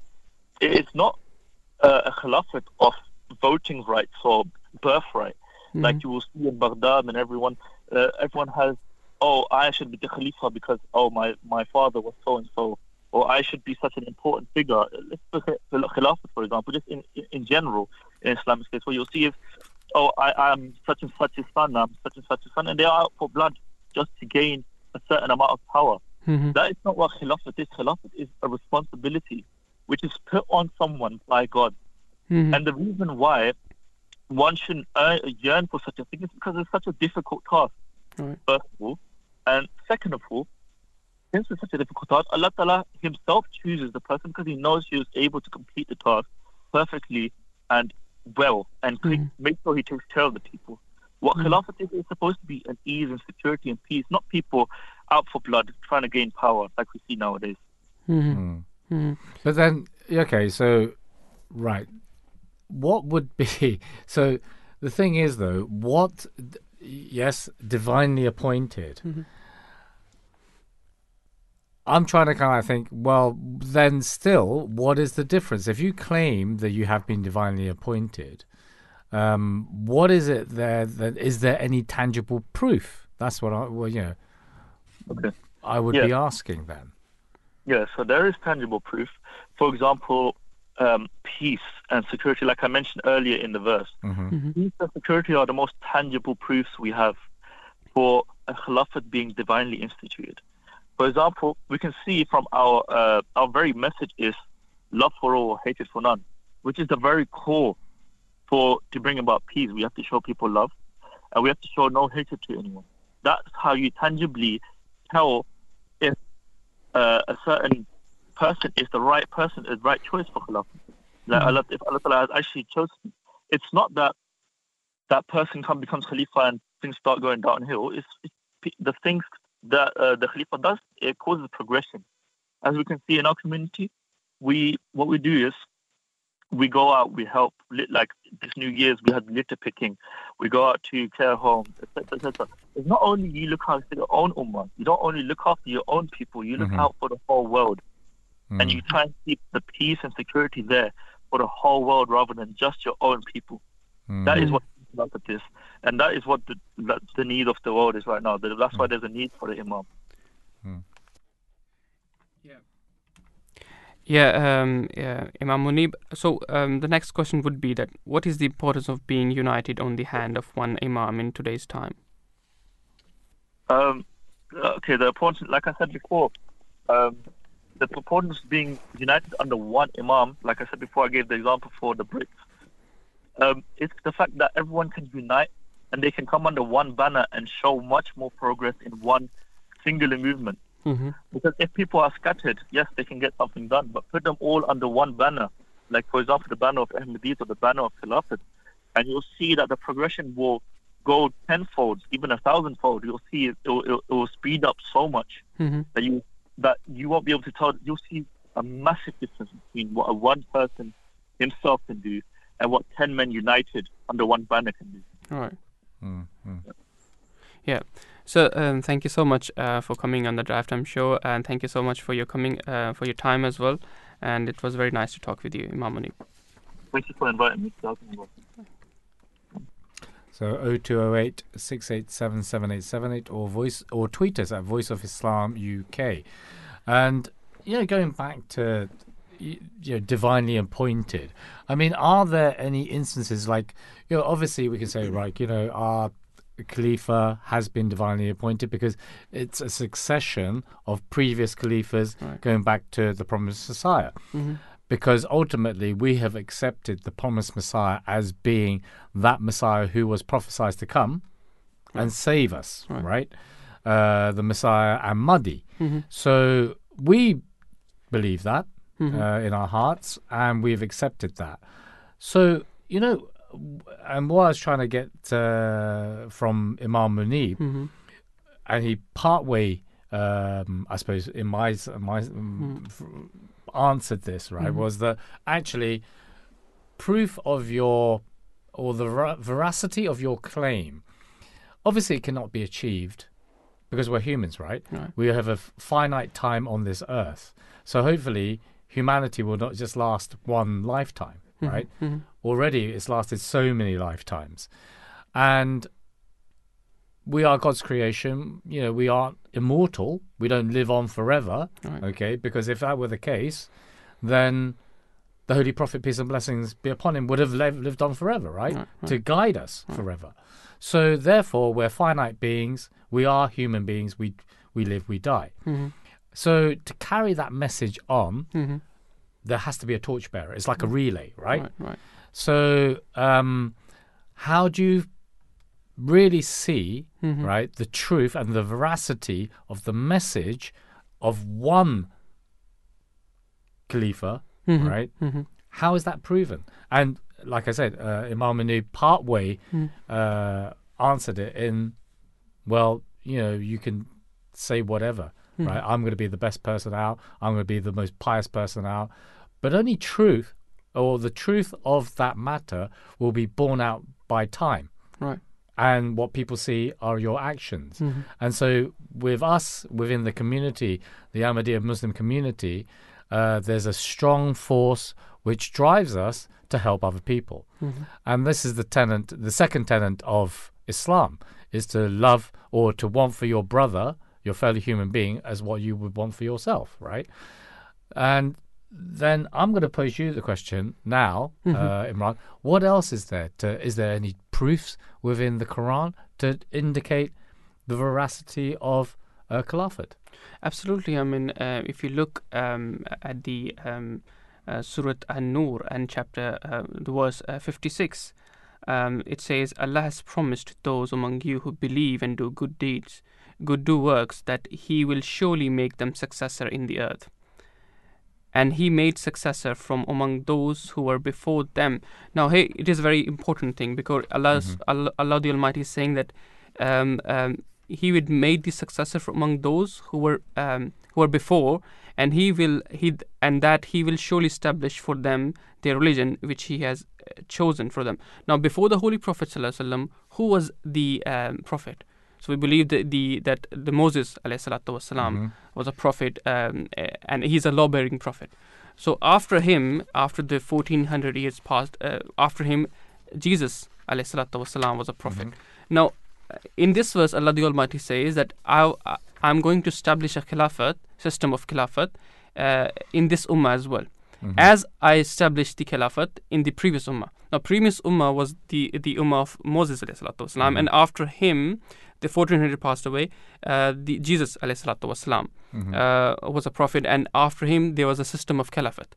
Now, f- through that verse, we we uh, as an Ahmadi we believe that after the Holy Prophet ﷺ, um, the promised Messiah ﷺ was destined to come as i- in the previous ummah. And now this verse is referring to that uh, incident, and then obviously uh, as uh, after Hazrat Jesus ﷺ, there was a caliphate Similarly, after the promised Messiah, wasalam, there is a there is a Khilafat, and also we find out the uh, truth of something. Uh, if, for example, uh, I say if if there is a glass and if it fulfills its purpose, i.e., it holds the water, right? I- If it's fulfilling its purpose, then then um, we believe that this is a c- true thing. Similarly, if the Khilafat is fulfilling its, um, you can say, purposes, then we believe that this is a true true Khilafat. Now, in this verse, Allah the Almighty says that, you know, I will surely establish for them their religion, which He has chosen for them. Now, um, if we look the Khilafat today, now um, by the grace of Allah, the Khilafat has, uh, you know, uh, the, the, the belief of the Khilafat has reached the four corners of the earth. And um, regardless to, to Canada, to you know New Zealand, there's there's a plenty of you know missionaries and um, uh, every, every every Ahmadi is basically a preacher of Khilafat and a preacher of the religion of the Khilafat. And then secondly, Allah the Almighty says that he will surely give them in exchange security and peace. Now, as Imam Munib was saying that, you know, uh, we ask, it's it's a um, peace of mind that you know we get from Khilafat, and uh, also uh, peace and security from Khilafat uh, uh, we get. Then Allah the Almighty say, they will worship me and they will not associate anything with me. Now, we know that under the divine guidance, under the Caliphate, um, uh, Khalifa has established uh, the a very strong, you know, um, um, very strong system of of uh, um, giving the advice to their uh, to their um, members. Like in Friday sermon, he preached every day, you know, uh, uh, on a fr- Friday sermon that uh, basically it, it the whole Friday sermons come from the Holy Quran. Now, the the point which I'm making here is that if the thing is fulfilling its purpose, which is made from, it is a true thing. And here, according to this verse, we believe that this is the uh, true Khilafat. Mm, mm. Well, to speak more regarding this, uh, we welcome on the show Im, uh, Imam Tahir Khalid, uh, the missionary who is currently uh, incumbent in Stevenage, I believe. Assalamu alaikum, peace and blessings be on, up upon you, Imam Tahir Khalid. Wa alaikum assalam. Jazakallah for having me on. Uh, always a pleasure, never a chore. I hope so. I hope so. Same here. so look, we're talking about this this schism, which is inherent or not inherent, but is incumbent in the Muslim Ummah currently. So you know, I, I you know, we we spoke about one of the attributes of God, uh, one of the ninety nine attributes uh, of God, which is unity, right? Uh, Al Wahid. Now. You know, obviously, it's it's important. It's an attribute of God. Now we see you know, what does that actually mean in terms of, you know, divine attributes uh, that we should attain, you know, as a human being? Um, so these attributes of God Almighty, uh, like the one you mentioned, Al Wahid, um, this, uh, the this as well as um, there is another attribute of God Almighty, um, Al Ahad as well. Um, these attributes, um, uh, they it refers to God Almighty being unique, being one, being matchless in His attributes. His oneness is incalculable, um, and that's numerically speaking as well, but also in, in terms of His being. Um, he is one. He has no father, no mother, no son, uh, or any other associate. Um, Al Wahid, it refers to, uh, like we mentioned, the the oneness of God Almighty. Um, in essence and by nature, He is a unique entity and singular without any helper or partner. Um, and in the Holy Quran, in a number of places, God Almighty talks about um, His His oneness, um, like uh, in um, uh, uh, in Surah Al Ikhlas, um, which is the 112th chapter of the Holy Quran. Uh, God Almighty states, uh, "Say He is Allah, the One, Allah, the Independent, and besought of all. He begets not, nor He is, be- nor is, is He begotten, and there is none like unto Him." Similarly, in another chapter of the Holy Quran, in another verse, God Almighty states, "Verily, Allah is the one only God. Far is it from Him, is far is it from His holiness that He should have a son. To Him belongs whatever is in the heavens and whatever is in the earth." So, the the foundation of Islam of, of a Muslim's belief is built on monotheism, and to it, it is it is strictly forbidden to associate partners with God Almighty. This is known as shirk, uh, and shirk is a form of practicing idolatry, and whether it is open or concealed, whether that is major or minor, it is a it is a major and unforgivable sin. God Almighty states in the Holy Quran again that all sins can be forgiven, uh, but not associating partners with Him. Um, so this, so like you mentioned, how we can inculcate it within ourselves, this oneness of God is, is, you know, f- for example, a, a form of shirk, a form of idolatry, is a person's pride, a person's ego. Um, so uh, this this is obviously a form of when instead of pleasing God and having firm faith in God, uh, you start pleasing uh, uh, other resourceful people for your own pleasure, But- uh, getting benefit from others and gains from others. Um, okay, I'm going to jump in there, uh, Imran Yeah. uh, Tahir. So, okay, we get the idea that uh, this is a unique and you know God is all encompassing. There is no other than God, and there's the unity. So this is one of the things that obviously we as human beings want to aspire to. So, and you know the religion of Islam aspires to. So if therefore, you know, Islam is that perfect unifying faith, the universal faith. Why is it then Muslim leaders are divided and at odds with one another? I mean, doesn't this con- contradict this, this, even just this one attribute of God? that is the you can say a juxtaposition in Islam. Oh, is it really? okay. But it isn't. But so, so no, it's a it's a very good question, Mm. um, and it stems and the, it roots back to what uh, the Holy Quran, the Holy Prophet, peace and blessings of Allah be upon him, uh, have have uh, has has stated. Uh, the Quran, for example, has stated that. Uh, uh, in one chapter, in God Almighty states, "On this day I have completed for you your religion, and perfected Islam for you." And then in the Holy Quran, God Almighty states that um, that you should hold fast onto the rope of Allah, be one, and hold fast onto the rope of Allah. Um, and the Holy Prophet, peace and blessings of Allah be upon him, has also explained this as well and described that it is important for Muslims to be united.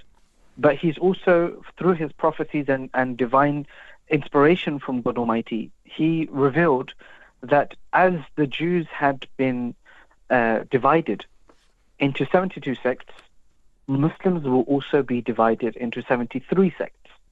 Uh, and he gave the and he gave similarities of how uh, Muslims and, and, and Jews will be will be similar in that sense of how much they're divided. Um, uh, so much so that they've they're you can say the pairs of the same shoe. Um, this is how he described the, those similarities of division, uh, and you can say uh, the corruption which will come within the faith or within the belief which people have of their faith. The faith itself is intact. The faith itself is per- perfected and complete, but people have failed to unite with one another. So the Holy Prophet, peace and blessings of Allah be upon him, explained that in this time, when Islam will be divided, um, then a Messiah will come who will revive the faith and unite people under the banner of God Almighty, under the under the flagship of the Holy Prophet, peace and blessings of Allah be upon him. He'll be the Prophet, he'll be the Messiah, the Mahdi. Um, He will not break the seal the, the seal of prophethood.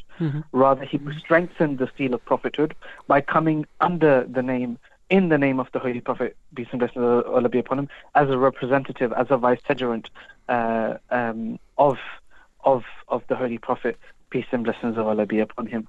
So this division in Islam was bound to happen, but God Almighty also showed us how, and the Holy Prophet showed us how we can tackle this division and unite once again.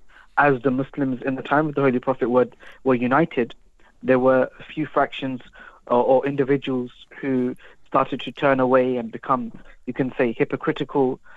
Similarly, when, when, when the Holy Prophet had passed away, when the caliphs had passed away, when there was no guide, there was no leader, there was no teacher to unite them, they began to differ among themselves, continue fighting with one another, uh, and then interpreting verses according to their own beliefs, to their own to fulfill their own desires and interests.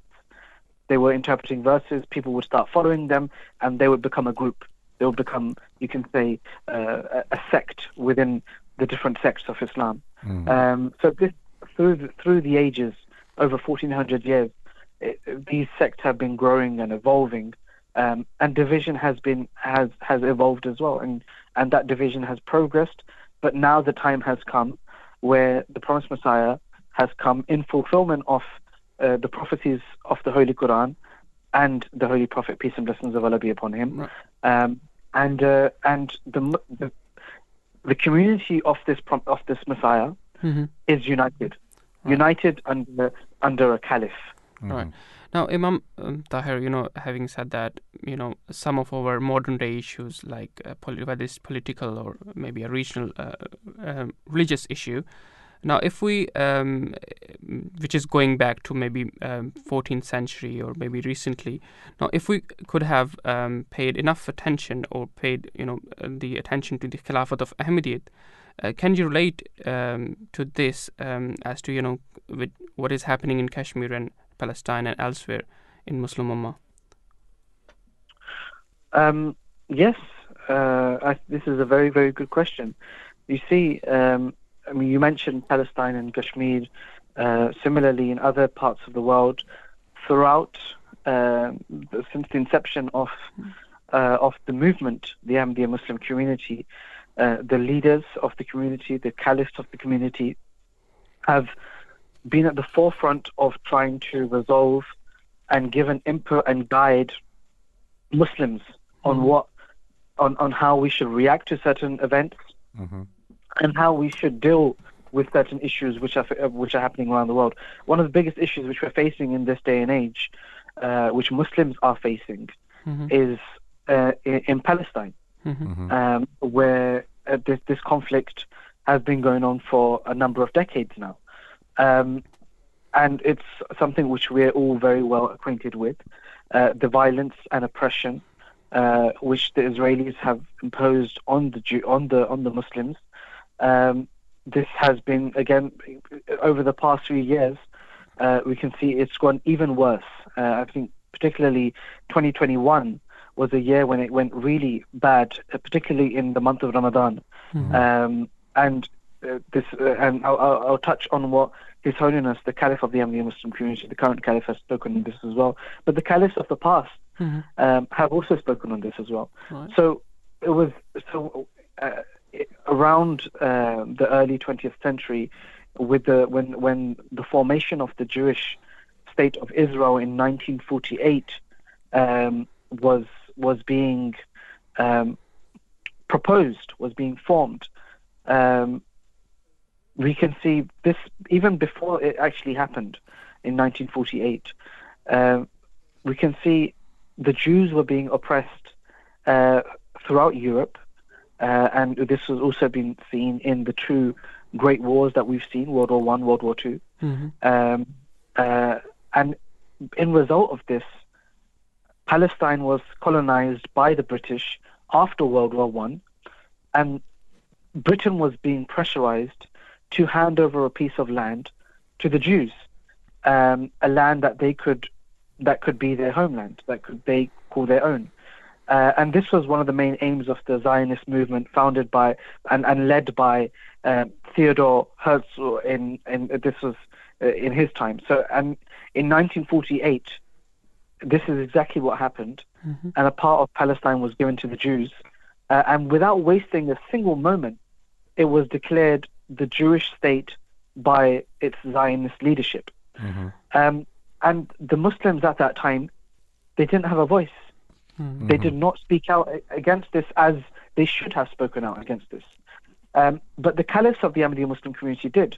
The second caliph at that time, actually two years before it happened, in 1946, two years again, two years before Israel was formed, he had a, a divinely inspired vision, which was te- foretelling a challenging and delicate situation which would be coming uh, coming on, on onto the Muslim world. Um, and he wrote this in an article.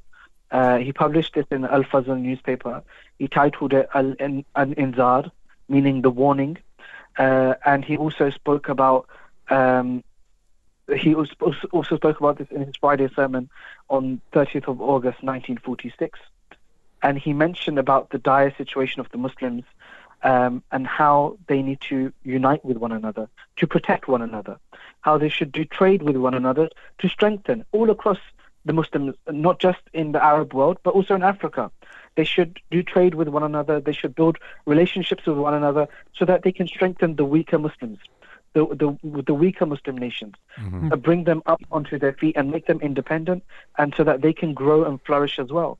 Again, but when in 1948, when this happened, when Israel was, when a piece of land was taken and given to the Jews, and the, the, the Muslims, the Arab Muslims, were kicked out of their homes, their homes were demolished, uh, and some homes were st- stayed intact, but people were killed and taken out, uh, and Jews were came came and settled in their homes. This was known as the First Arab-Israel War in 1948. The second caliph at that time, he wrote uh, a treatise titled Al Kufru Millatun Wahida, mm-hmm. that kufr, disbelief, is a united, is a nation united. This is a narration of the Holy Prophet, peace and blessings of Allah be upon him. And in this, he wrote as well that the day which was prophesied by the Holy Quran and the narrations hundreds of years ago, the day which was prophesied in the Torah and the Gospels, the day which was told to be painful and dangerous for the Muslims, mm-hmm. has seemingly arrived. Jews are being inhabited in Palestine. I draw the attention of the Muslims to understand the sensitivity of this time and remember that today the saying of the Holy Prophet, Al Kufru Millatun Wahida, that Kufr is a, is a nation united, is being manifested to the letter. And, and, and his letter, uh, which he wrote, his article, it had great impact in Syria, Lebanon, Jordan, and other Arab countries. It was published in Syrian uh, on Syrian radio stations, uh, in Arab newspapers as well, um, across many parts of the Arab world. Um, and he also spoke in a college in in Lahore uh, that same year, uh, and he spoke about how Islamic countries should dispel their internal enmities and create a passion of sacrifice for one another. And the people of the Islamic countries should travel extensively to each other's countries and help one another.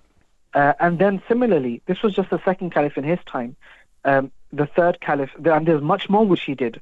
Even in the United Nations, when his representatives, when a member of the community, uh, Chaudhry Muhammad Zafarullah Khan, uh, he spoke out uh, against the, the injustices which which were happening uh, in Palestine as well.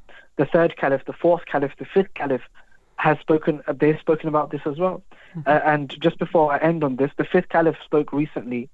Um, like I mentioned in in in 2021, uh, it increased, but before that, in 2014, again the the violence in Gaza had escalated.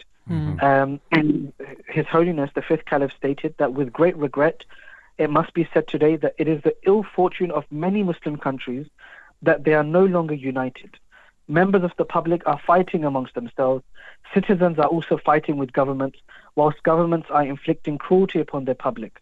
Therefore, not only has unity been lost, but great cruelties and injustices are being perpetrated. The result of the lack of unity is that non Muslim countries now have the confidence to do whatever they please against the Muslims.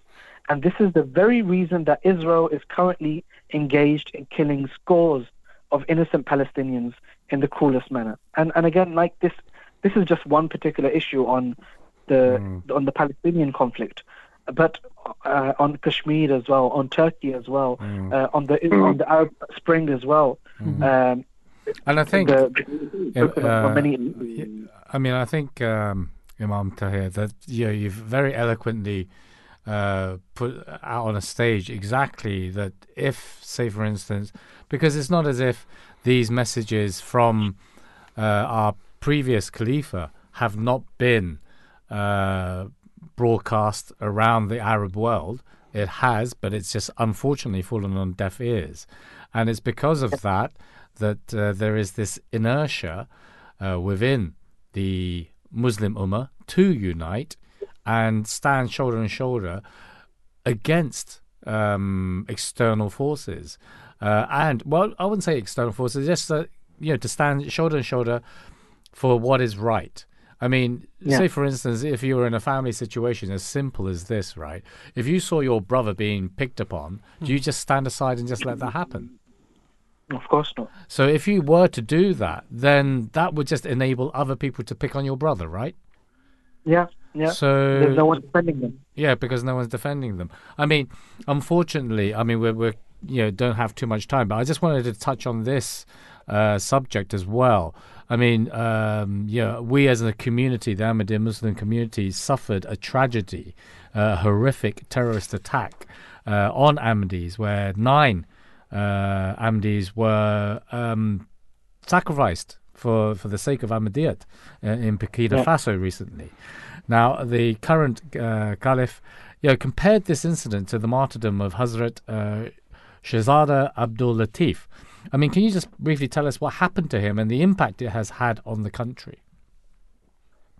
So this this topic is such a sensitive and, and it requires a lot of time. We'll get you on again. into- I, I don't mind. I don't mind. Okay. Um, But so Sahib Zada Abdul Latif, he was a very revered person from the province of Khost in Afghanistan.